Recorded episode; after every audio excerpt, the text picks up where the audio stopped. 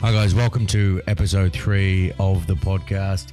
Today, we're interviewing Glenn Azar and his daughter Alyssa. Uh, super fucking exciting. Alyssa, the only the youngest Australian to summit Everest twice. Uh, Glenn Azar, 78 trips through Kokoda, fighter, 15 years, ex-service dude. Really exciting. Come check it out. Let's get it. Yeah. Are we rolling? Yeah, Let's do it. Okay, so episode two uh, on the podcast. Super excited today. We've got uh, Glenn Azar and his daughter Alyssa. How's it going? Good mate, so Yeah, good. Yeah, nice. Sounds like you guys have been fucking busy over the last couple of weeks. yeah, this, I actually just got home from Kokoda yesterday, as you boys know, as we're recording this, and I was straight at work this morning. Actually, I was up about two thirty, um, and my team come in and said, like, you literally haven't stopped since you got home, but you spent eight days in the jungle where you can't do anything, you got no contact, so you, you got to hit the ground running. Yeah, we love it. She's been up since two thirty this morning. Yeah, that's We pretty. got an email from us going, remember we've got a podcast this Saturday? You're like, nah. I'll tell you. Can I tell you? Can I tell a funny story? I'll tell a funny story. So I ring Alyssa and I said to her, "So listen, um, I got a story to tell you. These guys have asked us to do a podcast because I hadn't run it by her. And, and before I've even finished the story, she said, "It's today, isn't it?" And I said, "Let Does me it let me tell." me all the time. I said, "Let me tell the story first. I said, "Yeah, it's today." So here we are. Good. We got in. I moved the lunch date, moved everything around, so we're all good. Yeah. We're good. We got it. And so, taking people through Kokoda, that's sort of your passion going into um, corporate business leadership, and, and that's your model. But where did it come from? Uh, sort of your service in the army. Yeah, so for me, I was uh, so I did 17 years in the military. I started out in eight nine, so I unit enlisted to eight nine because I wanted to stay in Queensland. And as a young bloke joining the army, um, like I think a lot of young blokes, you just want to be a gunfighter. And I didn't know anything else. I just assumed that's what everyone did in the army. Um, you don't realise there's all the support networks. Um, injured myself really early, broke my leg in two places doing a bayonet assault course as a teenager, and got moved over to medical corps, which I didn't want. Um, so I did admin, and then I uh, I got an op- option to do admin or to become a medic. I was never going to do admin. Um, to this day, I employ people to do that. Um, long story short, specialised in aviation medicine. Eventually, did a nursing degree sponsored by the army, um, and then fell into trekking Kokoda. Actually, with a guy called Al Forsyth, who's the ex RSM of the regiment back in the day, and uh, they were looking. Kokoda was really raw back then, and they were taking Westpac executives away. Not many people were doing it, so we're talking sort of 18 years ago. And he put a shout out to the army, any aviation qualified medics, to make it look safer. Safer than everything So, So I've whacked my hand up and just happened to be first in best dressed and started doing two or three a year. What the army was really good at for us as medics uh, and nurses is it allows we can't sit around when we're not in war zones. You can't sit around for years not keeping your skills up. We have to have real time skills. So you used to go and work at the AMBOs, hospitals. So I just said, well, this is a chance to go and up, you know, keep my medical skills up. Like to be honest, on Kokoda, there's no medical work. You do a blister, yeah yeah. but they used to let me go, and that's how it started. And that's the first time I thought about this is actually, I never thought about getting out of the army. And I thought, this is something I could do when I eventually get out. But I'd never really thought about that, to be honest, at that point in time. Because that space in time, 18 years ago, there would have been no the resilience model, the the corporate. Nothing. Mm-hmm. Yeah, and I was really bad at that stuff, to be honest, because as you boys know, when we were young blokes in the army, it was kind of tough love and just get over it. So all of a sudden, I'm dealing with civilians who are emotional and out of their comfort zone and don't know don't know how to just lay out a tent or real basic stuff. And it was really frustrating. And and then I had to learn that you're not working with soldiers, you're working with civilians, and there's a different way of treating them and working with them. And um, and I, I've just finished my 76th Kokoda track crossing, and I have to say, like, I'm really good at it now. I thought I was really good at it when I'd done 10 or 20. But you realise, like everything in life, I was just okay at it back then. Now I'm really good at it, and we're getting we're doing corporate groups, we're doing big stuff from footy clubs, uh, AFL teams. We just took the TerryWhite Chemmart group away, their CEO and a heap of their pharmacists, and the work just keeps coming in almost to the point where we can't handle it, obviously. And with Alyssa having climbed Everest twice amongst everything else she's done, this is what we do. We're adventurers, and so people just Google us and they know what we do. So a lot of work comes in through that now.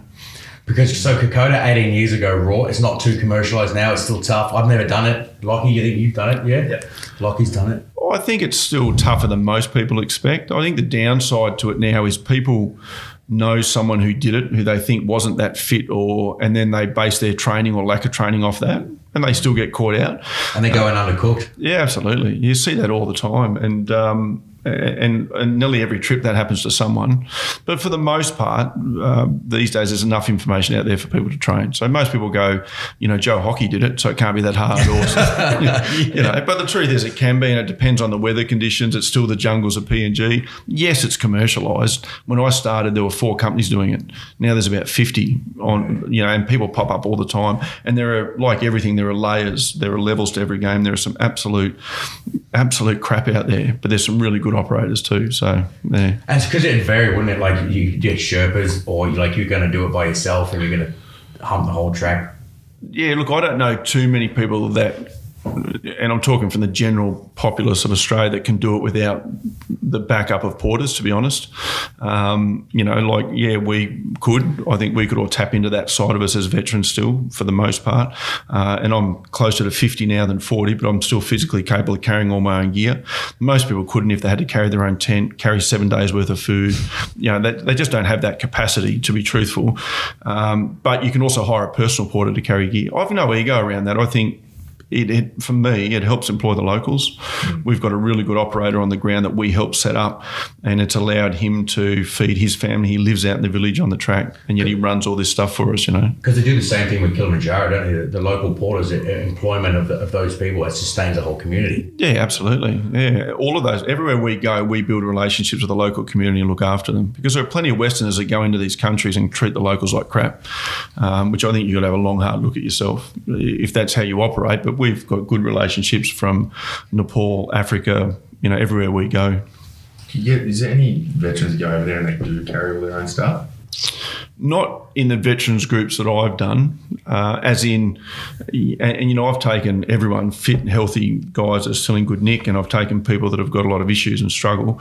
Um, so mostly they're getting people to do it for them. We've done the hard yards. I don't know that you need to do it that tough anymore. Yeah, I mean, I know you're saying like the ego thing. I've, I've never done it, and I've always thought about when I do go there, I want to do it like the original way, just for at least the first time. Yeah. But I don't know. Maybe that is an ego thing. Uh, maybe, maybe not. Like you're young, strong, healthy, um, but there's there's two sides to it. So as proud as we are of the Australian history of the digger, and, and, and for people who don't know, there were 4,000 Australians committed to that battle over a six month period, and there were 24,500 Japanese. So the odds are, are phenomenal. Yeah. Um, but as equally proud uh, that we are of that, so are the locals of the Fuzzy Wuzzy history. So I kind of feel like we're paying some homage to them, letting them do what they do. And a lot of Aussie blokes in particular, like the porters will put a hand out, oh, I'll, I'll do it myself, mate. And and I say, let them help you because that's a part of their culture, part of their history, and they're incredibly proud of it. Yeah, because they were the ones who was taking the wounded out, wasn't it? Yeah, so the sides of that story that's probably not told is, yeah, there's 25,000 Japanese and 4,000 Australians, but we had 15,000 Fuzzy Wuzzy Angels working with us. So our boys could fight while the Fuzzy Wuzzies are carrying wounded in and out, um, food and ammunition in and out. The Japanese had to do all that themselves. So those numbers even out a bit when you put it into that context. And the other, the other, like you said, there's heaps of these businesses popping up and running. Are they veterans that, that have got the story to tell as well, or are they just business people looking to cut in on? Just business people. So, and I say that for the most part. There's probably that I can think of off the top of my head four or five veterans who are good operators who respect the story, um, you know, an example I would use without using names. Um, I ran to one of the bigger companies on the track, uh, and whenever they're taking anyone special, you know, that they think is special, like celebrity or whatever, they'll email everyone to let them know. It's an ego bragging thing. I don't really get into it. We're pretty small by comparison.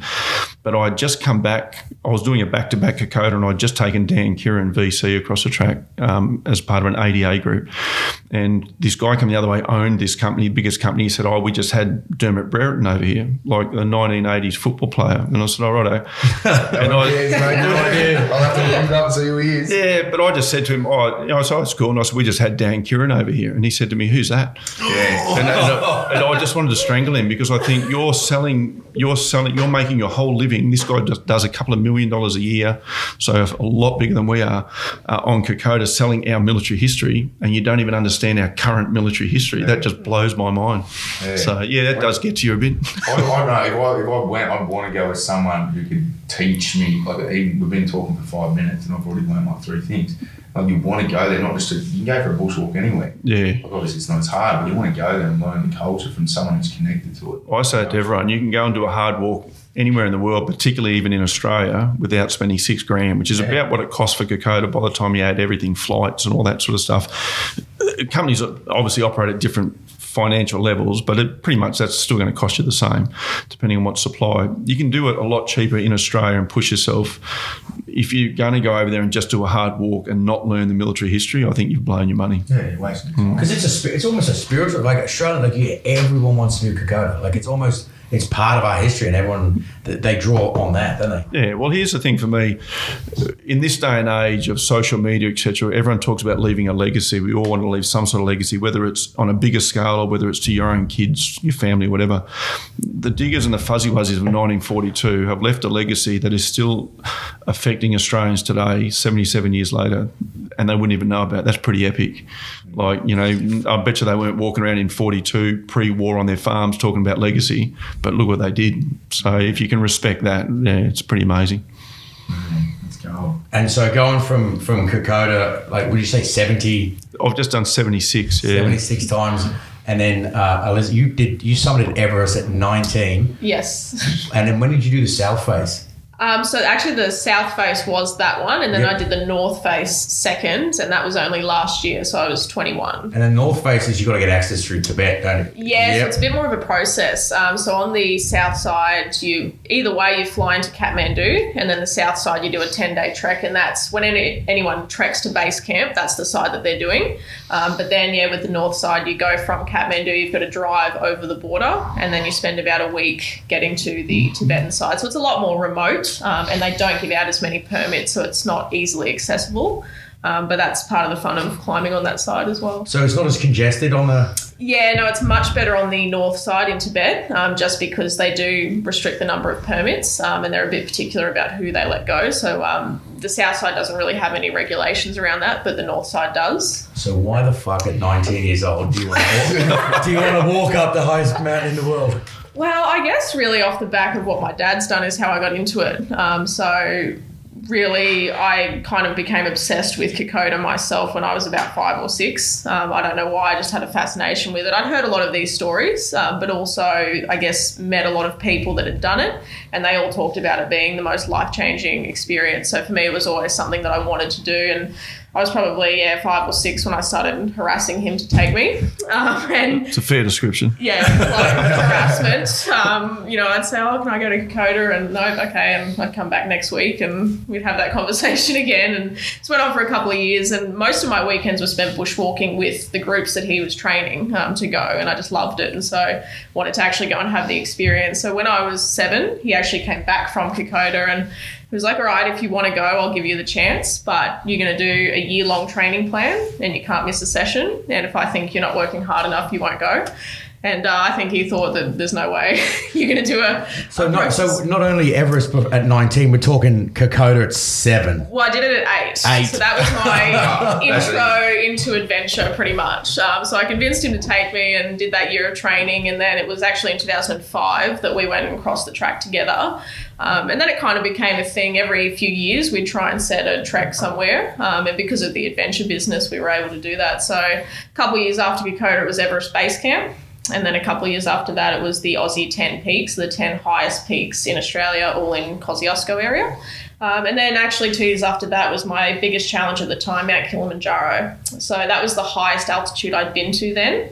And that was really the start point of getting ready for Everest. When I summited Kilimanjaro and came back, I knew I wanted to get into mountain climbing and specifically wanted to climb Everest, but that could have been someday. I didn't know if that was going to be a 10 year process or, or what that was going to look like. I just knew that's the eventual goal. Um, and so when I got home, pretty much started working toward it. Um, it'd always been in the back of my mind, um, but yeah, I now decided to actually go and do it. And so set about a few year process of training for it. So went and did a climbing course in New Zealand because I'd done a lot of trekking but not climbing. So I had to learn ice climbing, abseiling, rescuing people out of crevasses, all that sort of stuff. Right up to this point, as Alyssa's talking, I should point she's 15 to this point. so she's done Kokoda as an eight year old, Everest Base Camp as Yeah. a 10 year old, Aussie 10 pieces 12 year old, Kilimanjaro at 14, climbing course at 15. So she's Mm-hmm. packed a lot into this. yeah. So yeah, got back from Kilimanjaro, and I, like I said, I had a fascination with Everest specifically, and that's what I was working toward. And um, because of my age and some of the media interest around that, it then attracted sponsors, which meant, okay, maybe I can go sooner than I thought. Um, so I had my first opportunity to go to Everest at 17. Um, so at that point, I probably put in about three years of training, tried to consistently where I could go on a climb at least once a year, and then I would do different training camps and stuff like that to try and make sure I was ready for it.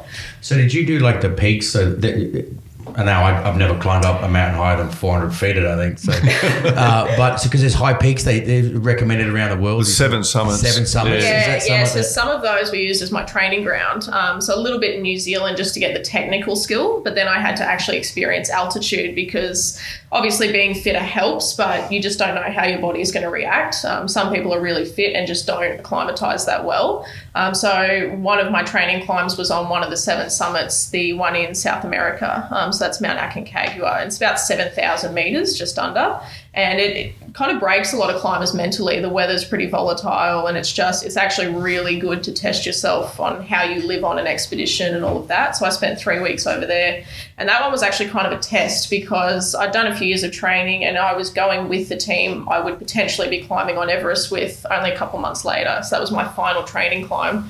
And uh, they were basically all three of our guides had summited Everest, and were, it was like a selection. If you can perform here, we'll let you come come with us on the uh, on the climb on Everest. So um, went really well. And then yeah, two months later, I was over in Kathmandu getting ready to climb Everest. So And I think it'd be fair to say that there was more pressure put on her because of her age.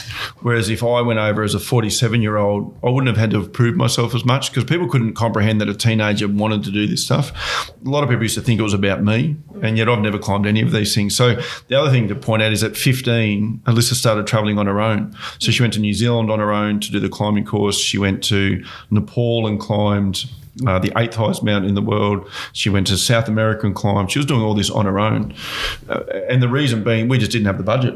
Like, Yeah. you know, I was literally just out of the army. We just didn't have the money for this sort of stuff. So we wrote out a perfect plan of what a climb to Everest would look like. And we knew nothing about this when we started. We just had to research it. And then you just chop holes in your perfect plan when your budget doesn't quite fit what it needs to be. So we did the best we could with what we had.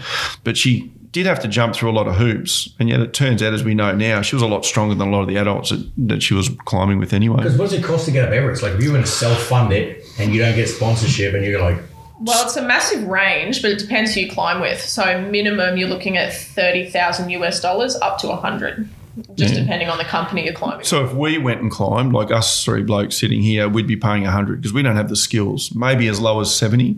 Um, Alyssa can now climb with Sherpa owned and led companies for, for 29, I think it was, because she's got proven skills that they don't have to mollycoddle her. They don't have to teach her anything. She can just go out and climb. So when we first started, of course, she wasn't at that level. We had to get her to a certain level first. Um, but we've had some good sponsors along the way. We've probably sponsored 30% of your clients. The rest of it we've had to come up with, um, which is we've done. She does a lot of public speaking. She does. Um, we had a gym in Toowoomba that we sold, um, which was a good time anyway to get out of Toowoomba and move to Brizzy. To be fair, and so you know things just fall into place where they need to. But these days, if she went back and climbed, yeah, it'd be twenty nine thousand. It's her and one Sherpa because you've got to be tied to someone on Everest normally, and away they go. Yeah, because I've got a uh, we've got a friend, uh, Monica Georgieva. She was the first female infantry officer in the Australian Army. Right. And uh, she's an she's so into this. She's what she wants to summit Everest. She's got a Yeah. five seven year plan to get to go there, and all she talks about is you. Because it's um, because I was a complete completely naive to the whole thing. Like it's commercialized. Oh, but people yeah. go up there all the time, but.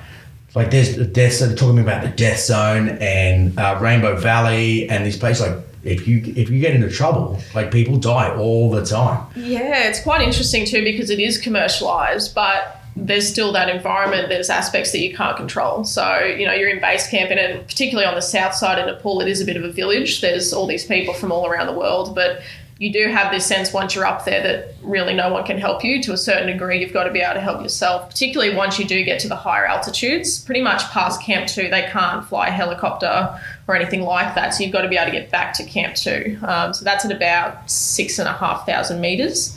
And so, pretty much, yeah, the death zone is considered 8,000 meters and above. And you definitely have a feeling of you've got to be able to handle everything that happens up there and get yourself back down. So, it's quite nerve wracking as you're leaving for summit day for sure.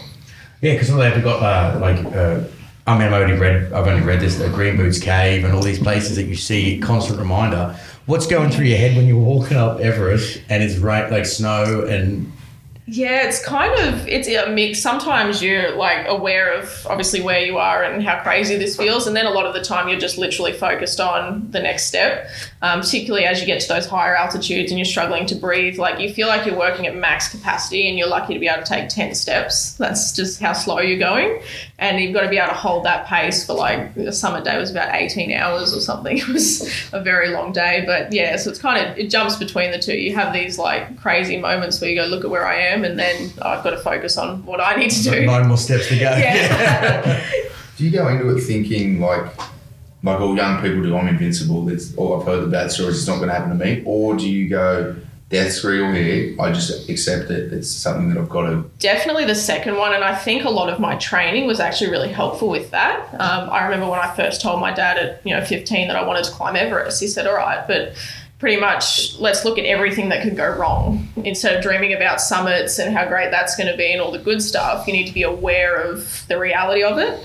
And really, that was a consistent message throughout the years. I actually um, went and did a training camp at the mill over in Perth with some of those guys, and there was just this constant message of basically preparing for the worst case scenario. So if you can handle that, then everything else is you know a bonus and a plus. Obviously, if you get to the summit, but um, and it really came in handy because I didn't successfully summit until my third attempt, and the first two were quite catastrophic. So having that background was really important going into it. But yeah, definitely it was be aware of what could happen and then you know build off of that. And we talked death a lot Yeah. leading up to it, not in a in a sort of negative sense, but in a this is reality. And I surrounded her with people that weren't me because, like, I, I think I'm pretty tough and I think I've got a good mindset, but I'm still her dad. And so I didn't want my love of her to become her weakness. So I surrounded, sent her to the mill, um, obviously, or she looked them up herself. But, you know, um, Keith Fennell's next uh, regiment bloke, I surrounded her with people that understood death and that weren't going to mollycoddle her. And the first thing, like all of those people said to her, is that we're going to see where you're at and be really honest about it. Because I didn't want her going in there with this inflated sort of idea that everything's going to be okay. And I think that's what came across because yeah, and as a parent when she was 19 she'd done all of her rotations over six weeks because it takes two months to climb everest so six weeks of rotations and then when it was time to push for the summit that's a five day push and the last message she sent me leaving base camp was that whatever happens over the next five days i know it's going to be the hardest thing i've ever done but whatever happens i want you to know that this is what i wanted to be doing which is a pretty harrowing message to receive from your daughter, but you'll kind of get that she's willing to push that line as far as that line needs to be pushed. And as a parent, you hope that you know when to pull back. I'm not convinced she had that in her. um, but everything went well. She made the summit. She came back down, and I was actually on Kokoda when she summited. So because um, that's what I was doing. Yeah, that's what we do. That's, that's our job. Yeah. So, mm. It seems to be like it, when you're in the army, like you get numb to death because you're around with people that have died or, or stories of it or whatever. And it it was I, I found it like forever after I got out, couldn't find people in society that really understood that because we're so separated in the Western societies. Death is just hidden. Yeah. When someone dies, you, you, you don't go and look at bodies so much anymore, and no one talks about it, and it's really taboo. And then you get into a job like the army where it's you've got to get It's- used to it's it. and reality. it, It's reality. Mm. And I couldn't really find that until I started watching movies like these docos on people climbing. It was either Everest or, or any other big mountains, and they're walking up, and then like snow's melting or whatever, and then bodies just coming. They're like they, they're, they're cool with it because they're ready. Yeah, I found that particularly when coming back and doing interviews and things like that, it's very hard to convey how you can be okay with that. Um, and I guess it is just part of what you have to accept. And, you know, in climbing, it's just, like you said, reality. It's just that we face it more than other people might. So, Yeah. yeah, you do become a, a little bit numb to it, I guess, in a sense, because you know it's part of it as Yeah, well. yeah, it just becomes an accepted part of life, which I think is Because it's it's a positive. I think. Yeah, well, I mean, they've got stories where they're, they're, they're partners. There's like an old man and his wife on Everest, and she got she got altitude sickness, and she was cooked. She was done. She was in a death zone, and they're like, you have. They were coming back and trying to drag him away from her. Like, you've got to go. You can't help her. Yeah. Mm. And he's like, no, I'm staying here. And you're like, righto, like.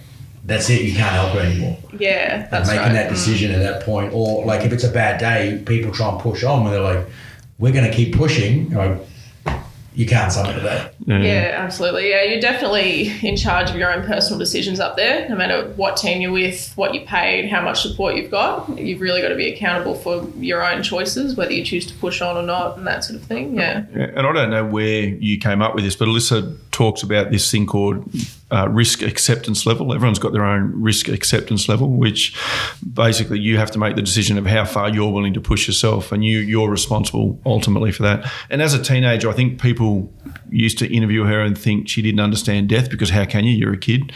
But this whole process of Everest was when you were saying if you were going to do it, it's going to be five to seven years. Yeah, that's the process. Your friend, if she's got a five to seven year plan, she's a very good chance of succeeding and enjoying the process, as opposed to some of the people out there that think that I'm just going to go and have a crack at this thing. Yeah, they might, but you know, there's also people that have had multiple attempts and failed. So, um, statistically, uh, 97% of Australians have attempted Everest have failed, but that's through history. Obviously, that stat's a lot higher now.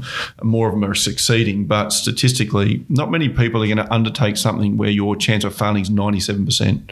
Like we just most, and, and your life's on the line. It's not like failing and oh well, that was kind of shit. It's Yeah, failing and you could just- die. yeah. Yeah. Yeah, what's it like up there? When's the oh, sorry, when were you up there last? I was up there last year. Um, so April, May is the climbing season because at the end of May, there's about a week where the jet stream winds lift off the summit, and that's the best weather to go for. Um, so there might be a couple of windows throughout the season, but really you spend all of April and then most of May getting ready for that one week um, so that your body's then acclimatized to go for that weather window. Is it like what people are talking about that there's like a rubbish dump at every sort of trash area? I don't think so. Not what I experienced. I mean, there's a few oxygen bottles here and there, but they've done a really good job, at least in the years that I've been there, in cleaning it up. It was actually a lot cleaner than I had heard. Um, yeah, I'm not sure how it was sort of in the decade prior. The thing with Everest is it's a, still a massive learning curve. So the commercialization hasn't been going on for that long. So as issues come up, they're sort of new, um, and we're still figuring out how to deal with all of that. So there's certainly some crowding issues, um, but there's a lot of things that go into that as well, like teams not working together and just having to be conscious of the fact that there's more people now doing it um, and how they sort of regulate that. It's kind of a process that's still unfolding. And as a rule, people outside of the climbing and adventure community don't understand Everest. So then the media just jumps on stuff that they know nothing about. Um, and then people have an opinion on something they know nothing about. Um, and it becomes popular opinion. Uh, fortunately, Alyssa often gets to refute that. People talk to her. She was on the Today Show recently. They were really good with her. And, you know, they were just wrong about stuff. And she just told them that. And they were okay with it. You know? but, but, and there's the realities that people don't understand, like bodies being left up there, like green boots. Um, they say that things up above 8,000 metres weigh about four times what they weigh at sea level. So the ability to move me, a 100 kilo bloke, off a mountain is almost impossible. And so that's the reason they're left there a lot of the time. The rubbish, um, we've got good mates over there who are, who are actual Sherpas and who own Sherpa owned companies, and they're slowly working through that process. So we paid money, plus you have to bring a certain amount of stuff down yourselves. There's a whole process. Like anything, like when I talked about Kokoda before and the way people treat the locals, or it's the same in every country. You can go in and be responsible for yourself in an environment, or there are people that are just there to kind of rape and pillage an environment, and you, that's just that's humans. Um, we know which side we sit on and what we're very focused on, but not everyone's the same, of course. Yeah, it sounds like the same. It is everything you do. Like we get to a point, it's sort of slinky, or like you get to a point where it's like someone wants to do it, let's do it. We'll trash the place doing it. We'll pay it some money, but then time goes down, and people are like, "Nah, we've got to get a bit eco-friendly," and then it catches up and you bring it back to normal. Yeah, and that's just society. Like society's on a massive learning curve about how to handle everything that we're doing to the world. So, you know, the biggest plague in the world's history is humans, Yeah. um, and, and we haven't quite sorted that out yet. And we're not going to solve it in our time. But Planet will just kick us off. So, so, uh, did you ever get to the point where you're like, "I'm done. I'm going back. I've had enough." I don't think I ever seriously thought I'd turn around, but probably the hardest day I had was on my first summit of Everest. It was in 2016, and it was a section we'd already done before. So you repeat some of the mountain when you do these rotations. So you'll go from base camp to camp one and come back down, and go up a little bit higher and come back down to acclimatize. And so we went from base camp direct to camp two, which is about a 12 hour day. And I'd say it was tougher mentally than physically because you're pretty gassed and then you've still got about four hours to go and it looks like it's right there. And it just never seems to get any closer. So I remember that was probably the day where I really had to dig the deepest and started to question, I don't know if I can do this. Um, and it was literally just get through the next 10 steps and the next 10 steps, and it was hours of that. So that was probably the one day where I really thought, oh, I'm in trouble here. But um, got up to camp two and then regrouped and then felt great for the next couple of days. So Yeah. And Alyssa phoned me that day from her sat phone. So I'm uh, just talking to her on a Bluetooth in a car, and she's on the side of Mount Everest, and I could hear the distress in her breathing. Um, so I got it. Like I knew kind of where she was at, and um, and I think what added to it was she's a teenager. So a lot of people didn't know she had the strength to do this. They say I think average age is around 45. So you're quite mentally strong at that age. Might not be as physical. Um, so a lot of people thought she was too young. Well, on that summit push, they've done the whole six weeks, and as they're pushing out, there's a couple of big. Uh, they're, they're going out in the middle of the night, like two o'clock in the morning, crossing uh, the Khumbu Icefall, and there's a couple of big avalanches that collapse seracs around them. They can hear them, but they can't see them. And there was two or three guys in their mid 30s who pulled out after six weeks of climbing on the mountain. Had already been there, just went, "I'm out." That's my, as Alyssa would put it, that's my risk acceptance level. I'm done. So I reckon I don't know. We haven't really talked about this, but as a teenager, when you see grown men pulling out of something, and you're a teenage girl, you probably start to question yourself, like, "Am I doing the right thing?" I don't know if that added up to that day, but then every day after that, she was just strong. Like whenever I'd hear from her, feel great, you know. And when she got back, I said, "What was the actual summit push like?" You know, because people talk about being absolutely fatigued, and I don't know if I continue on. And she said, "I felt really strong." So, who knows? And I think that's fucking hard for people to fathom. Uh, like walking up, it's like, oh yeah, well, I can walk up a hill, no worries, right? Or it's snowy and I got gear. But I, I think it would be like to people to understand, like you're saying, like ten steps, you're like, I am gassed, like you're at your Yeah. max of your. yeah, to hold your max for that long um, was quite mentally taxing. And I think just How do you describe it? How do you how do you actually like tell somebody that, that's never done it, like what it feels like to try at that altitude to walk?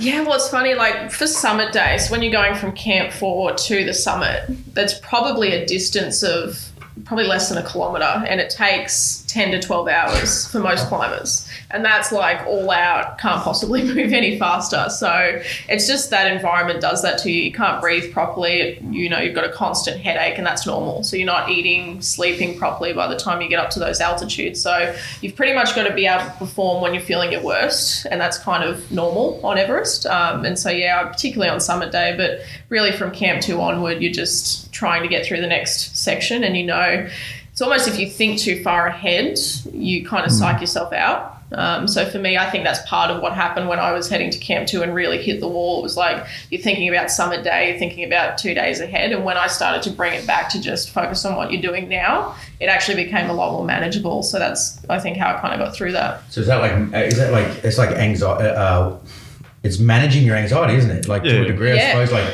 I'm not going to worry about that. I'm not going to self defeat. It's it's this step. It's this next. Yeah, it was really choosing what to focus on because also we'd had a proposed summit day of I think it was the twentieth of May, and then as we were around that same day we were getting into camp two, it was oh you know there's bad weather conditions coming in, we don't know if we're going to get a window, and again it was like I've got no control over that. I'm going to get as far as I possibly can, as far as the mountain will allow me to, um, and so yeah, just really bringing your focus back to what you can control, particularly right now, and you can't control these other things. You just got to let it sort of fall into place. So there's a couple of things like I can't remember the stats on the top of Everest, but at base camp, which is 5,000 meters, we're breathing 11% oxygen, whereas right now we're breathing 21%. So you've got half as much oxygen per breath. So your resting heart rate in base camp's around 90, and you're not even doing anything. So your body's constantly burning. So to be even higher, that's where that fatigue comes from. I must admit, I've watched videos where they, when we very first started, where they're doing this 10 pace thing, and I remember thinking, like, dude, just walk faster. and then I went um, just this year to Russia with Alyssa, and I'm and that's exactly how I was walking at five thousand meters Because so what was going on in Russia? Did you, you say you did? You've done Kokoda three times and Russia. in the last six weeks. Yeah, so Russia is. Um, Alyssa went over as a twenty-year-old. So after her first Everest summit, she went and climbed Russia because it's one of the seven summits. And it's true to Alyssa's form, she flies into Russia on her own, doesn't know anyone, doesn't speak the language, meets some guide over there. They go and climb Elbrus, and she flies home. um, and I said, "What's it like?" She said, "I reckon you could do it." So like it's achievable. I reckon you can do it, Dave. Well, I, well, I've done, well, I've done Killy a heap of times. I did Killy the first time, or one of the first times with Alyssa, and he's bloody hard. Like Killy's hard. Um, and so I thought, I don't know if I'd get much higher than that. Well, Russia's a touch lower, but it's a longer climb. It's a Yeah, longer you've summer day. gear. So we took a group over. The heap of people that wanted. We were surprised. Like nine people said, "Yeah, we want to do it." So we took them all over, from a thirteen-year-old to I don't know. The oldest bloke would have been in his early sixties, maybe.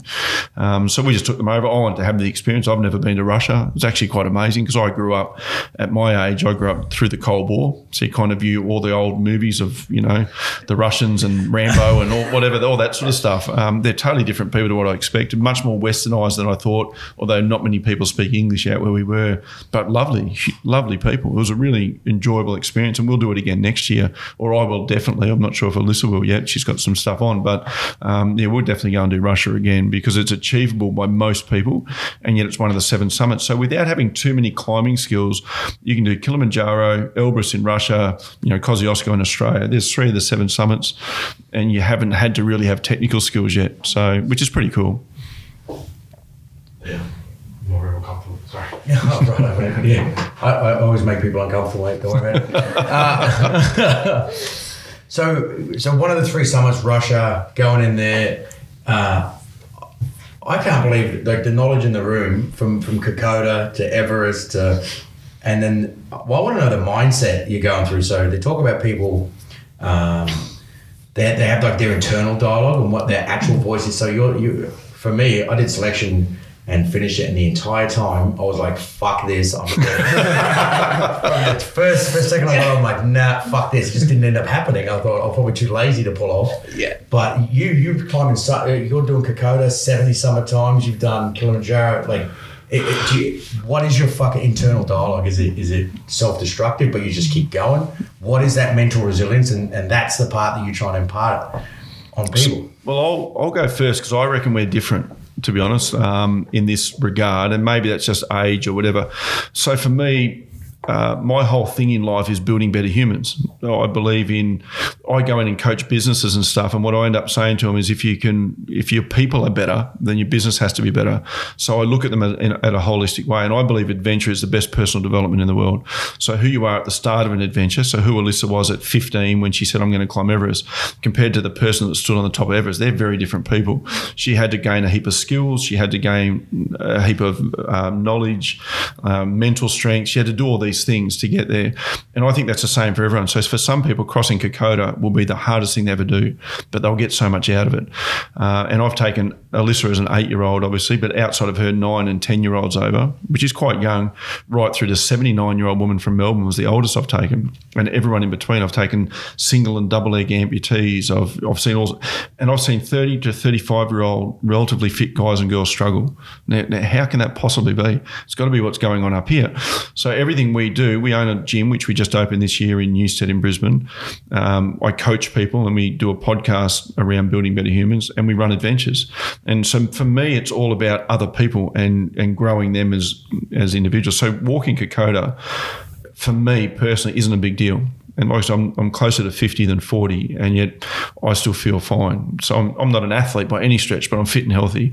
Um, could I climb Mount Everest? To be honest, I'm, I'm not convinced I could, or that I have the drive. I think you have to have that internal driver, and Alyssa's always had that, particularly for that mountain. Um, so my internal dialogue when I'm doing it tough, which isn't that often, to be honest, for what I do, is just putting myself in the moment. Um, why am I here? What am I trying to get out of it? And mostly it's about other people that I'm with. Um, would that be enough to get you to the top of Everest? No, there's got to be more, and that's where I guess you can talk about that. Yeah, I think it's very different. Um, I think particularly having done Kokoda so young, that was a massive eye opener in terms of my potential and what I could do. And for me, I guess I became obsessed with the idea of making that happen. Um, and for me, that was Everest. That's how I was going to, um, I guess, make something of myself. So it was more about, um, I guess, my own personal development um, and using these climbs as a way to do that. So I love the climbing, but yeah, for me, it was always kind of a bigger idea of wanting to become someone who could do that. Um, and I became obsessed with that process. So yeah, for me, it's much more internal. And I would I would say Alyssa gets a lot of her mental strength from her mum as well. So like whilst I do all these challenges, her mum's um, incredibly driven and stubborn. Uh, and I don't say that in a negative, negative way. She just is. And I reckon Alyssa's got that in her as well because um, she's been training with people, uh, again, ex regiment blokes. or And one one of our mates, Kev, who did some training with her once said, when I'm put, pushing her, she gives you nothing. Like her face doesn't change, you know. And he said, I actually watch her lips because when her lips are starting to go blue, I realise she's running out of oxygen, but she won't tell you. I, I don't have that level in me. so yeah, I just think she's always had that internal driver, and it's interesting. Like we're not. I always grew up not really a universe sort of person. I don't. I used to think that if you think the universe is talking to you, you'd have to have an incredible arrogance as one of multi, you know, billion people on the planet, let alone other animals. But Alyssa once said to me, "I feel like I was born into this family for a reason because it's a family that would allow me to do this, and not all families would." I think a lot of parents' natural instinct is to tell kids you can be and do anything you want, but as soon as they go too far outside our comfort zone, we go, "Oh, hang on, just." back in here a little bit. And we start to tell them, but you could hurt yourself. So I never ever said to her, I don't think you can climb Everest. I never asked her, why would you want to climb Everest? Because that's not, that's not my question to ask. I never thought, well, have you thought about doing this instead? I just said, well, if you're serious, then let's work out how to do it because I don't know what that is. I don't. And once you know how, then that goes to you. You decide if you're willing to do the how. Are you willing to do all this work? If you are, there, go and climb it that's on you. But at no stage did we ever try and, I didn't try and smooth the way for her. I didn't try and encourage her, but I didn't try and discourage her either. And I think that's important for parents to understand. We all think we want kids to achieve all these amazing things, but most of the time we don't give them the skill set to do it because we then go, well, this is everything you need to do. And then I'm going to try and make that happen for you. It, it can't work. And then it won't work. Kids will be like, I don't, I don't care if that's the perfect path you want me to be on not fucking doing it. Yeah. Me, like, and they don't understand that. failure. They don't understand disappointment. They don't. And we had all that. We had trips that she was coming back from where people had died, where she climbed a mountain called Ama Dablam, which interestingly is a beautiful mountain that's quite technical. Anyone who's trekked Everest Base Camp will know it and has seen it. It's really unique. And the interesting side is Sir Edmund Hillary once said, no one will ever climb that. Now, he did go and climb it years later, but he thought it was too technical. You were 16 mm. when Alyssa was 16 when she climbed that. And on her way on her summit day, and it was one of her toughest summits, and it's under under seven thousand meters. Yeah. And but what happened was, as she's going up, there was a, a ledge probably no wider than this table, and a forty-one year old Russian climber died on his summit push, so they were carrying him back down. And at sixteen, she's seen that, and as a soldier myself, or by then a former soldier, I used to think about, never spoke to her about because I didn't want any negatives in her head, but I used to think about PTSD because I obviously work in that space a bit with our veterans. And I used to think, well, she's seeing death at a young age. We've got to be conscious. And I, so I was watching for these signs of that because I don't know about you guys, but I wasn't seeing death at 16. No. And that was her chosen thing. You know, I still remember the first death I saw as a medic, and I think I was 20. And, I, and I still think about that today um, and what decisions I made when that happened, whether I did the right things at the right time. I still think about that, but I didn't have to think about it at 16. Man, so we always watch that. I think that fucking grows you as a human yeah. fucking being when you're yeah. 16 on the side of a mountain. well, like any adversity, it's going to grow you or it's going to crush you.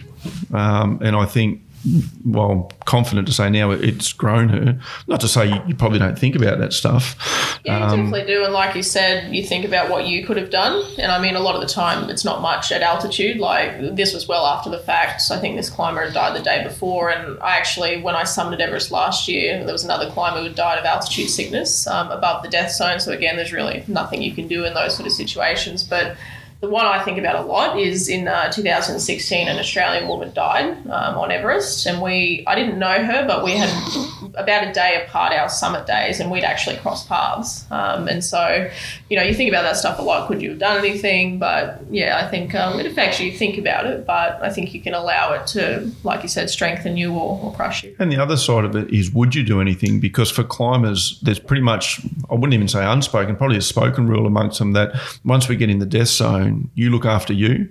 I'm not going to, no one sort of stops their summit for someone else. And people who don't climb think that's really selfish. But those are decisions that climbers are all aware of. So you know, I'm not looking at you guys to save me and give up your summit attempt. We're all here for the same reason. So it's pretty brutal. The, and I don't even like calling it a sport because I don't think it is. I think it's a lifestyle that they live. So, and then again, as a parent, you've got to go in comfortable with that but is it any different than a, none of my kids have been in the military as such, but for all of our parents, they saw us join, they saw us get deployed. They must have the same fears that you've taken on a, a, a role that could potentially see you killed. In fact, when you look at the military, that's kind of the goal, isn't it? You know, Yeah. one side or the other. That's the end. That's, that's how you win. Um, so our our parents experienced it as well, I guess, at, at different ways and different levels. I'm, I'm glad we got to this because that's something I wanted to bring up. Like, how, how do you get through letting your kid go? I've got two kids now, and the oldest one's only three, but I'm super conscious of. Because I think you're uh, you're obviously an outlier, but in your generation, especially, there's an entire generation of, of kids who haven't seen any adversity, and now they've got no resilience to anything. Yeah. So I've got um, I've got these two kids now. The oldest one's three, and every time he's going to go and get himself hurt, I force myself to let him go and watch. And, and obviously, my, my ex-wife thinks it's super cruel, and everyone at the park thinks it's super cruel. But at the same time, I take him to the park, and there's other little kids there that are.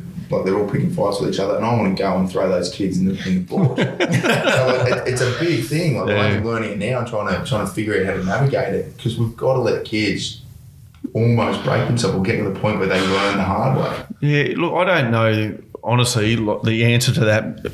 And I say, as in for where Alyssa's at now, I could give you an answer now with my experience of life, and I've got four children. And uh, but I look at when I was a, a young parent like you, none of us have a clue. We were just doing what we think's the best. Um, so even those people who are getting it wrong, as in mollycoddling children, they don't know Yeah. any different than we did. I think being in the military helped uh, make me a little bit tougher. I used to always joke that I was never going to win Father of the Year. I was a nature over nurture guy, and I think nature wins every time. But I do remember a particular incident when Lissa was maybe in grade one or two.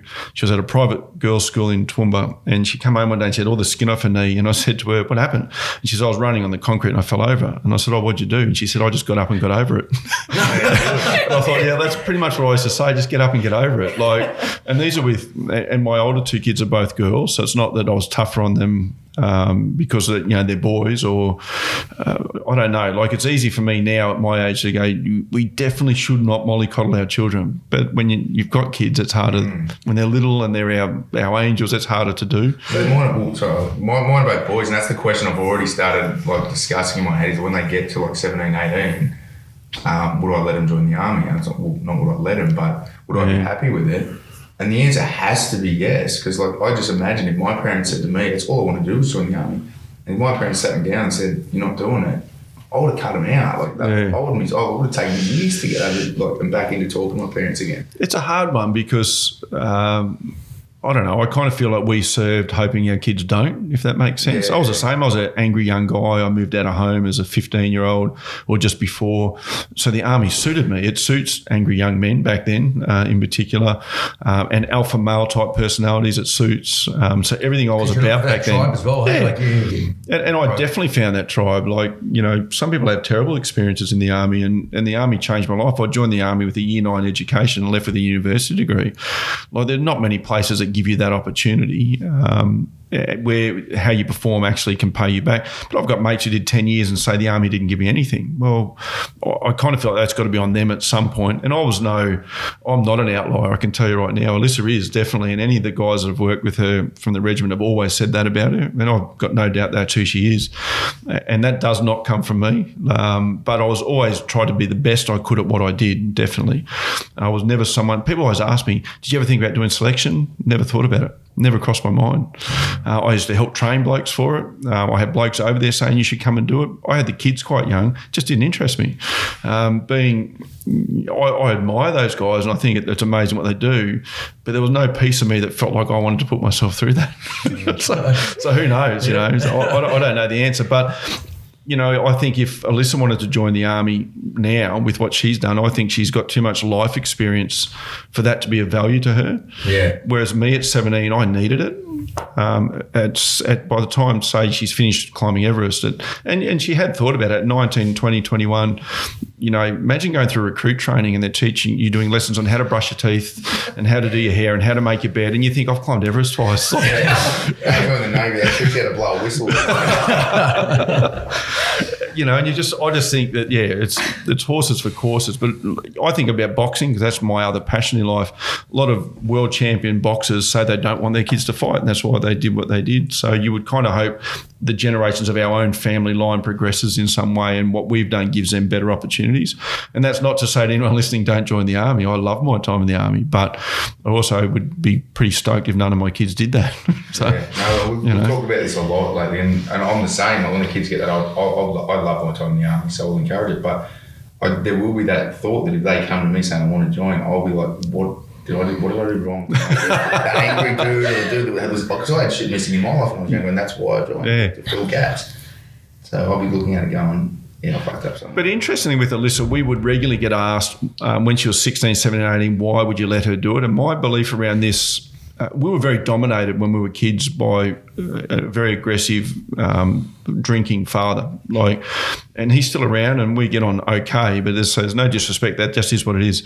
Um, but we'd always get asked about why we'd let her do it. And my opinion was, you don't own another human being. So our the privilege we have as parents is to guide these humans to get to a certain point where we've given them enough skills to make the right decisions when faced with the time to make those decisions. And when they fail or when they get it wrong, which they will, to feel comfortable enough to fall back into us as a net and not be judged about it. That's our role. Our role isn't to own them until as long as you live under this roof, you'll do things this way. That's that's so 20 and 30 years ago. That's not the way the world is. I don't think if you want to raise strong, intelligent humans that aren't subservient to other people. But yes, they need resilience. And you need to, the only way you can get resilience is by building resilience through tough times. So they need to have those experiences. So yeah, so we're talking like like uh, so. There's a there's a, a phrase coined around a little bit post traumatic growth, or do you know like uh, they talk about the crayfish goes through stress beforehand and it has to shell, shed its shell and that. But they talk about um, so maybe that this whole adventure the leadership model stuff where you take people out of their comfort zone and grow them in an environment where you teach them resilience, and that maybe it's coming from people so so over sheltered kids who grow up and they never had that. So we join the army. You summited Everest. Like mean, that doesn't compare. Uh, but we all went through our own portion of that that resilience and that mental building the calluses. Uh, and then some people that- join the army, they or they don't. Sorry, join the army. They, they go in the corporate sector. They become lawyers and doctors, and Yeah. they never get that that mental resilience. And now they come looking. And they can be hugely successful. I just took a, a group of pharmacists away, as I mentioned earlier, and they all own their own pharmacies. And I just got an email today, and I only got home yesterday from one of them saying that I that you know I really enjoyed your quiet dominance. And I don't know what that means exactly, but she said I feel like we are in control of every decision we make, and no one tells us because we own these pharmacies, and we so we we want to control everything, and you didn't let us. I wouldn't. So my rule on Kokoda is I don't do. Are we there yet? So I will tell you what's going to happen in the next 24 hours, not in the next two or three days.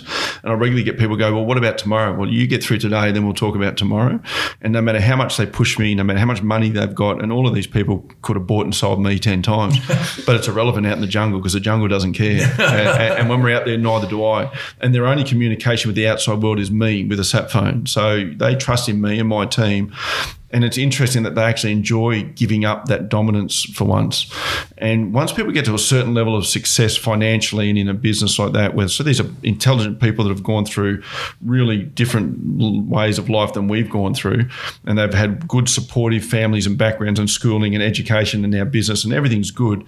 Um, every now and then I think it's nice for them to be able to step outside their comfort zone and experience something different because I was reading recently that the, the biggest addiction in Western society today is comfort. It's not drugs, it's not the internet, it's not it's comfort. We're addicted to comfort to the point that we're scared to get uncomfortable, so we stop growing as humans. That can happen to successful people too. Just because they're sex, uh, successful financially doesn't mean that they're happy. Um, doesn't mean that they they don't have that need for challenge that we all have. So most of them will do something like Kokoda. It's well outside their comfort zone, and then all of a sudden they want to. They feel like adventure's what's missing in their life, and they want more of it. And they didn't even know that when they started. Half of the group that just came with me said they hadn't even considered it, except that they it came up as a suggestion from someone, and it was raising money for Ovarian Cancer Australia, which was a charity close to their hearts for personal reasons. So they go and do something that they totally wouldn't consider normally, and now all of a sudden they want to do it again and do other things um, because they don't know it's missing.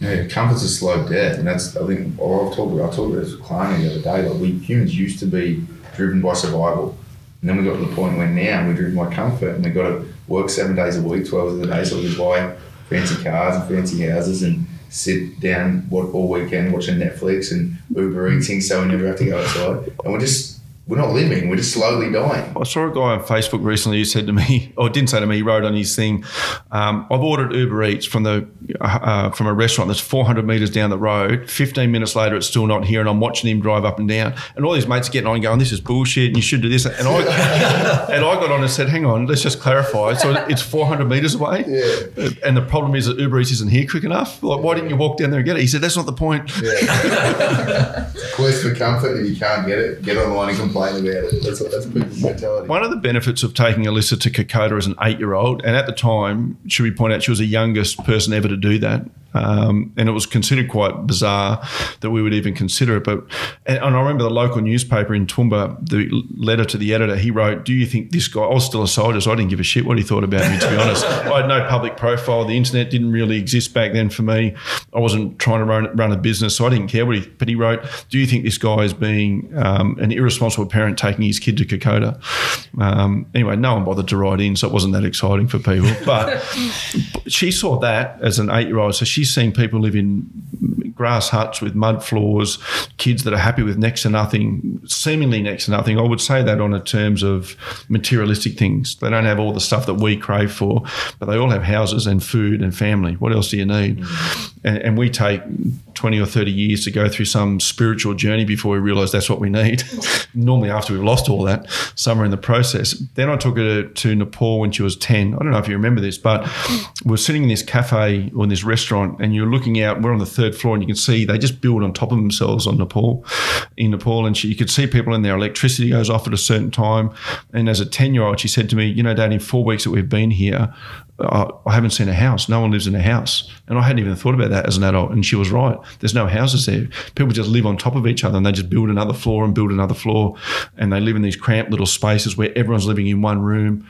So she had a different appreciation for success. Success wasn't the BMWs and the Mercedes and the what other kids or parents had. Or I don't feel like you've ever judged like that. She's never had things. Her rooms I would go as far as to say Spartan, even today. It's got things that interest her and books and things from certain climes, but she she's not someone that wanted a computer and and a TV in a room. I've bought Xboxes and stuff over the years for Christmas that never got used, but, you know, which is pretty cool, you know. Yeah. Well, I think the first three countries we went to were all third world countries. So coming from, you know, I went to private schools and lived in nice suburbs and that to that was a massive eye opener for what I guess here you actually have.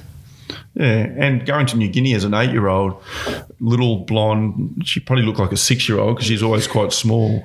Um, and I never thought about the fact that she had never been a minority somewhere before as a race. And all of a sudden, and people were coming out touching her, touching her hair, touching her face. And I never thought about how that could freak an eight-year-old out. We've got videos on the old VHS, and the, all the local women would come out and surround her and all touch her. And um, and I think all, now all those experiences are actually pretty cool because most of us in Australia haven't experienced being a minority in a country, Yeah. let alone at, let alone at eight years old. I, did, I had it once. I stopped in Korea for three nights on the way to Europe. Me and mate went out, and we were a foot and a half tall. And everyone was the only whites there, and everybody, we were celebrities. They Yeah. loved it. Yeah. It was good. What are you doing? With, so uh, you got a Project 180 T-shirt. Yeah. So Project 180 is actually what our gym name is. Um, and I went, I- I've thought long and hard about building a gym over the last couple of years since I got out of the gyms. And then I thought, I don't want to be, uh, so my old gym was called Fighting Fit because, yeah, and that was like 15, 16 years ago now. So I started that while I was in the army. Um, and Fighting Fit is what it was. We ran boot camps, as in not the boot camps that PTs run today, but like what we would, PT would do in the army. Because most people, civilians, think that PT is, military PT is just people yelling at you all the time to drop and give me 20. And so all these, back then, all these boot camp style gyms, that's what they were doing. They were trying to pretend to be army, which is really what they were seeing in American military. And it's not really what it's about. And, and as a, I was a subunit PDI for a lot of years, and I remember realizing that 50% of the people at PT, particularly in a Basby, when I got posted to Basby, don't want to be there. so they're there purely because they've got no other excuse not to be there and they can't get away. All the senior NCOs have found another reason to be somewhere um, as a rule. yeah. Unless I wrote minor team games, then all the senior NCOs would come down and I'd throw a circuit together. But um, so I wanted to change. I wanted Project 180 to, instead of just being a gym name, I wanted it to be about what we are. And our goal is so our tagline is building better humans, which is written at the front of our gym, and it's fitness, mindset, and adventure.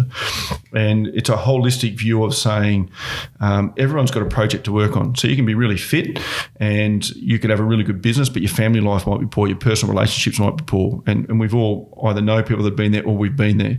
Um, I know guys that are doctors um, that have got you know they're doing triathlons, they're up at four o'clock in the morning riding, but they don't see their family four days a week. I know guys that have got great businesses, great family lives, and they're 40 kilos overweight. So my idea is that everyone has got a project to work on when they walk through the door, whatever it is. And 180 is just taking you from where you are to where you want to be. Whether it's from the you know base camp to the top of Everest, whether it's from one end of the Kokoda track to the other, whether it's the weight you're at now to 20 kilos lighter, whether it's feeling depressed and anxiety to actually believing that there's good things in life.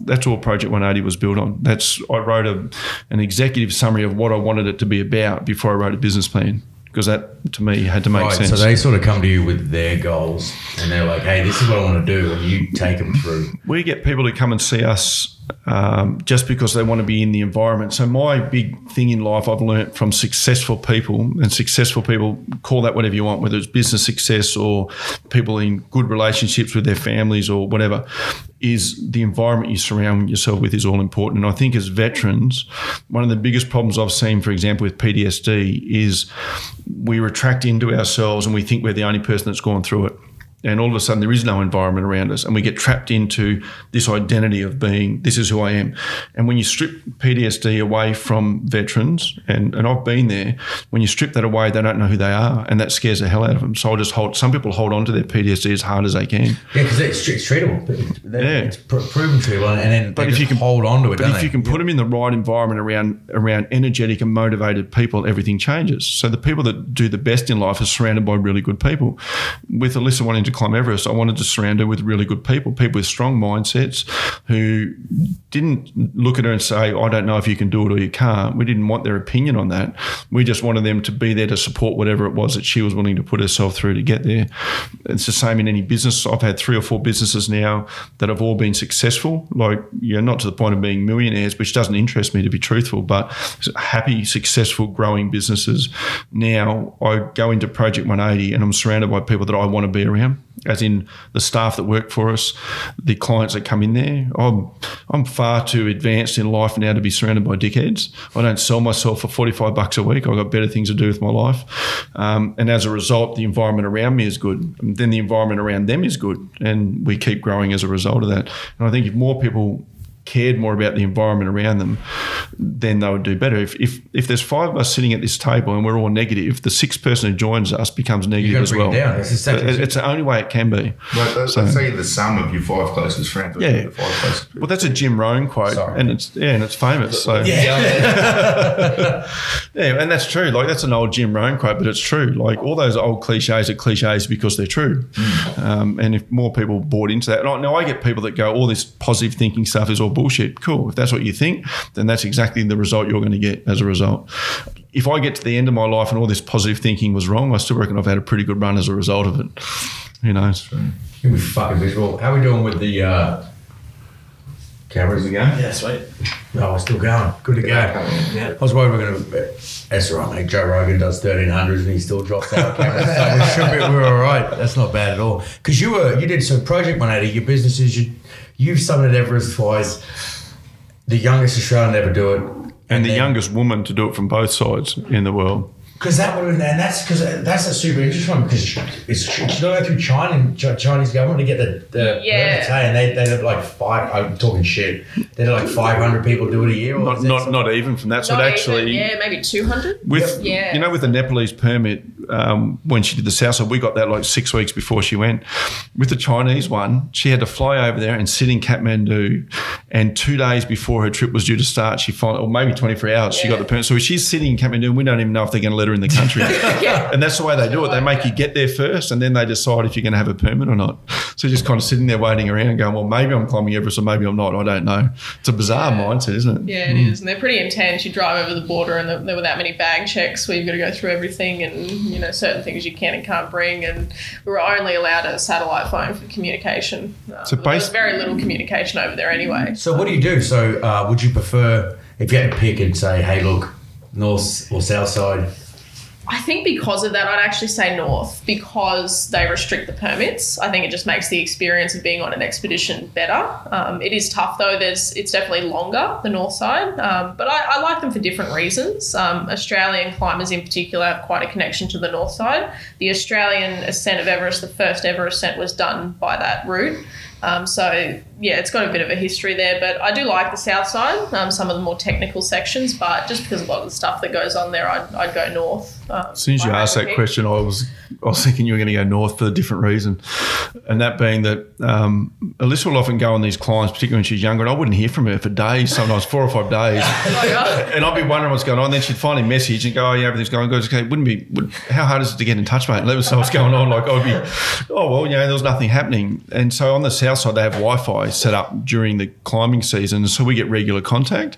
On the north side, the only way to contact her is sat phone, and I reckon she likes that because she, she, hasn't got me harassing her. Hey, how's it going? Yeah. yeah, it's not working. yeah, you're breaking up. I don't know where we get. I, I, I literally can't believe uh, that at 19 years old, you're like, we're going up Everest, and I'm thinking of quitting, going doing a PT session. So it's been. I, it's funny you should say it because I, even after Alyssa got back, um, because you know I've been involved in this process with her for a long time. I'm confident there were times where we were probably the only two people in the world who believed that she could do it. Um, a lot of people doubted it, which is fine. That didn't worry us because, you know, we don't care about other people's opinions to that extent. Like, yeah, they can affect you, but it didn't really worry us. But I remember looking at her, even today, I sometimes would look at her and think, she stood on the top of Mount Everest twice. And it's hard to comprehend sometimes because at the end of the day, she's one of my kids and we've known her since forever. And it just thinks, I just think it's bizarre myself. There's no, there's no fucking soundtrack, is there, in life? Like, you see, like, you know, there's no big motivating moment. You're just like, oh, it's my There's God. no Rocky montage. Yeah, right. so what do you do next? You've, just, you've summoned Everest, 19 years old, summoned Everest twice, both both sides. What the fuck do you do now? What- Yeah, What's the look, next I'm catch? still very much working that out. Um, it's still there's moments where like it, it's kind of your normal, it becomes your reality, but there's still moments where you reflect on it, and go, yeah, can't believe that happened, and even only last year, like it feels like that was years ago now. I reckon that's the biggest challenge, isn't it? I think because so, with Everest, sure. she had so much clarity for so many years. She just knew, and I don't know, like she just has been on that journey for so long and was so she just would not waver on it. But the rest of your life is a trickier one because Yeah. we all have that. I don't know what I want to do at 22. I was in the army. I never really thought past that. But um, I never. It's not like I ever looked at the army and thought this is my career because we all know that that's not forever. Like you know, it's not a, a not an old man's game or an old old person's game. But I reckon that's been harder for you than Yeah, I think so. I think, um, God, what was it, sort of five years leading up to the first summit of just knowing that that's what I wanted to do. Um, so, yeah, I'm not 100% what my next thing is going to be. I'm sure I'll continue to climb at some point. It's going to be Um, fucking exciting to watch. we, we get to watch it unfold. yeah. I'll tell you two, watching it from a comfortable lounge room. I'll tell you two really funny stories. When the week we got home, we went and did media all week. So we flew into Toowoomba, then we flew down to Sydney, and did all this media. And they, there was a book written through Penguin called "The Girl Who Climbed Everest." I think there was a pretty imaginative title. Um, and then we finally got home. So we were home a week before we had a night in our own place. And the Friday night, I can't remember. You said something to me on the Friday about sort of being bored. Literally just climbed Everest. And then on the Saturday, and on the Saturday, she said to me, "We need to plan another adventure." And I said, "You've literally just climbed Mount Everest like the first time." But then I also remember nine months before the second Everest, when just out of the blue, she said to me, "What would you say if I said I want to climb Mount Everest again, but from the north side?" And I'd say, "Well, if you're serious, I would say let's do it." And nine months later, that's exactly what she did. so, so what do you do? You've gone up. Do you go down? Is there? We going in the what's that uh, trench in the ocean? There's like the. you've, ne- you've never Oh, dived, have you? No, I've never dived ever. Um, but you know, there's a couple mountaineering challenges. One is the seven summits, um, but probably the hardest one in the world is the eight thousanders. So Everest is one of those, um, but there's 14 peaks all above 8,000 meters. So they're all an Everest size expedition. So each takes two months. It's not unusual to have to have a couple of attempts at them. So they, you know, it takes climbers 10, 20 years to pull that off. So each one of those is a massive challenge. So yeah, a few of those Gonna kind of be busy. interest Yeah. me. I remember when, as a teenager, for some reason, a lot of the media used to always say, "You've got the rest of your life to do this, so why do it now?" Um, which I refute because most of us don't have the rest of our lives to do that. We think we do, and then all of a sudden you have you get married and you have kids and you have mortgages and you have responsibilities. And as we all know you just can't go and up and one spend that sort of money. Two spend that sort of time. Three risk your life. You just don't have that option to you. But Alyssa's always been pretty level headed and, and I remember I think it was Layla McKinnon or someone on one of those shows said you got the rest of your life to do this. And she's as a teenager said yeah I've got the rest of my life to do everything else as well. And that, that kind of that kind of ended that conversation. Yeah, I've always kind of just done things in my own order. Um, you know, I knew it was quite a unique opportunity to be that young to be able to go to Everest. For a lot of climbers, like you said, there's too many commitments that they've got to be able to up and leave for two months, potentially, you know, risk your life and all that sort of thing. And I, whilst it was a steep learning curve at that age, I knew that you know, it was a luxury to be able to just focus on that and really give 100% to that. Um, so, yeah, that's what I decided to do. Unique's a fucking understatement. Yeah. But yeah. And I think the biggest, um, or the proudest thing, and the biggest achievement in some ways is that Alyssa's really well known in the Sherpa community, and I think that's important to us to be well liked and respected in the communities that we respect. And so often, like, you know, what someone in the media or what other people have an opinion on doesn't matter so much because they don't, do we want to be them? Probably not. But whenever she's in Nepal, Sherpas want to get selfies with her. she's up at 7,000 meters and Sherpas go, oh, listen, and they want to get photos. And you think, struggling to breathe, and they're like, hey. so, so that's pretty cool. And the people that you respect respect you back. Um, and again, for most people, I would say look at whose opinion you're worrying about. Do you respect them? Do you care um, about what they think about you? And if you don't, then why are you even worried about it? Look at the people that you know and love and respect and take your sort of measurement from that. It's far more important. And truthfully, the people that you respect and who respect you probably aren't giving you negative feedback anyway. They might give you constructive feedback and ways to improve, but they're not just giving you negative feedback. I remember when Alyssa Summit at Everest, the first people to break the news with Channel 9 on their Facebook page.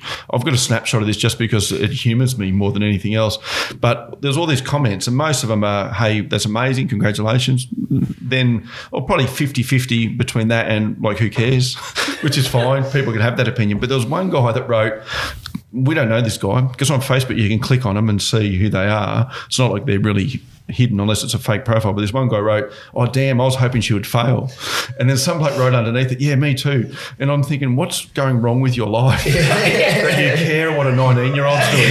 Like, That's narcissism, isn't it? Like Yeah. it's like someone's doing something really cool and it's affecting me. Like you don't even fucking know that Well, person. and they're Well, I'm on the couch. There's a break on my show on Netflix. I've decided to flick on Facebook. What the hell is this kid doing? and so the way around that is to be negative or try and bring them down. And, and luckily for me, we have res- raised resilient children who really don't care about that sort of stuff. Um, but yeah, interesting. I just look at them and they're not the who's who of society. They're the who's that of society. To be honest, they're you know some bloke that's probably sitting in his mum's basement in his undies, you know, watching something he shouldn't be watching, and it somehow affects his life. Like, Yeah. like who cares? It's that tall poppy stuff, hey? Like, so we got a mate, uh, Phillip Thompson is the federal member for Herbert. Yeah. And he was the underdog and he, they lifted him up, lifted him up. As soon And as he people were got in, his um, signs and everything. at I watched signs that. and Yeah. And then as soon as he got in, they were like, they Yeah. just started tall poppy syndrome. So and we love an underdog, and as soon as they're up, you're Well, the interesting thing around Western society, and particularly Australian society, is we whinge about the current generation and that they're not as strong and as resilient as, as we were and generations before. I talk about Kokoda a lot, and people always go, the people of today couldn't do that. Well, having been a soldier, and you guys get this, I refute that. I think that we don't know until we're challenged, and I think we would step up when that opportunity comes. I think Australian soldiers have proved that time and time again through the generations. Are we different people? Of course we are, but I still think we step up when the time comes. So we bag out this current generation. They're lazy. They're on social media all the time. All these things. But as soon as one of them does something kind of really cool, it's like, oh, hang on a minute, like you know, just come back a little bit. Um, so we we whinge about them, but then when they do cool shit, we think it's you know it doesn't make sense. I've met a lot of really cool teenagers when Alyssa was a teenager because she would go and talk at a lot of events. Kids that were really musical or science based or artistic who were freaking epic. Those kids don't make it into the media because it's not cool. It doesn't sell. The negative stuff sells a bit better. That's why we love following what footy players are doing or you know there's bad stuff. It makes more sense to us because it sells more. And at the end of the day, we're a consumer driven society. The good stories aren't that exciting. So if any good story makes it on the the news, it's some stupid cat or dog YouTube video on the last few seconds of the news just to make everyone laugh after giving you 45 minutes of absolute crap. you know, that's that's society, and if you and if you take society for what it is, you're not as affected by it. And that's, yeah, and the, I think that, that's all marketing at the moment too, because it's to, to sell people stuff, you need to get an emotional response, and it's mm. way easier to get people depressed and sad than it is to make them happy. Yeah. So like, let's sell by just bringing everyone down. And you've got people that are sitting there watching watching people do awesome things, and they're looking at their own shitty life, going, "There's another thing that I can't do."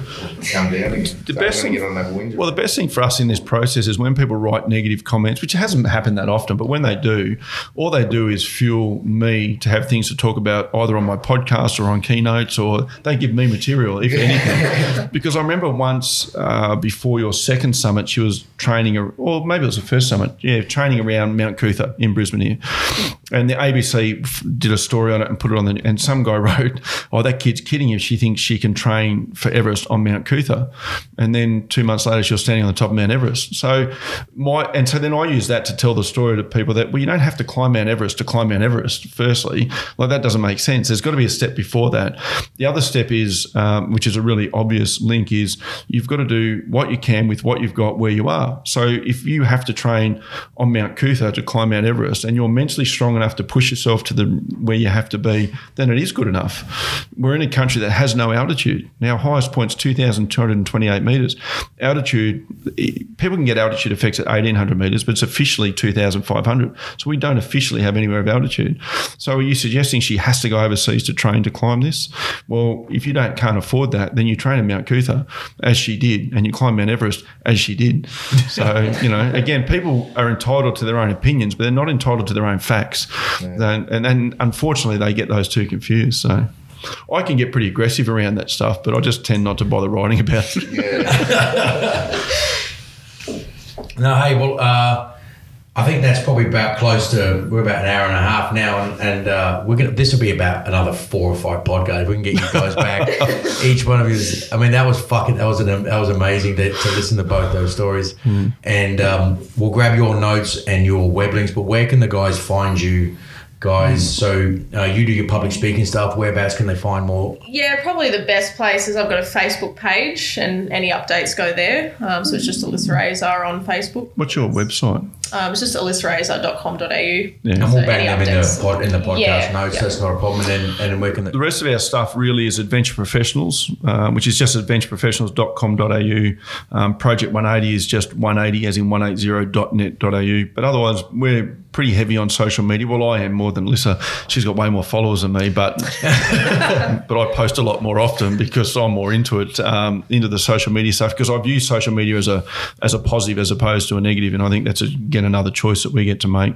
So when people write on Facebook, oh, I'm getting off Facebook because all the negative shit, well, you're following the wrong people. It's really and that it's simple. your choice by what you like and Yeah, you're not. that's Clean it right. out. The, the Yeah. algorithm will feed you what you want it to feed you. So if I'm reading your status and it's too many negatives in a row and there's not that much going on, I'll just I'll just sleep you for 30 days. If you pop back up with a negative after 30 days, we're done. Like and you probably won't even notice. So yeah, I think we get a choice. So I like social media. I think it has a positive if we use it that way. Um, but we're just so easy. If people just Google us, we've got pretty unique names, so we're pretty easy to find. Yeah, definitely not Ben Lazar from Area 51. no, thanks very much. All right, Yeah. no worries. Right. Awesome. Thank Thanks, Ross. you. Thank you.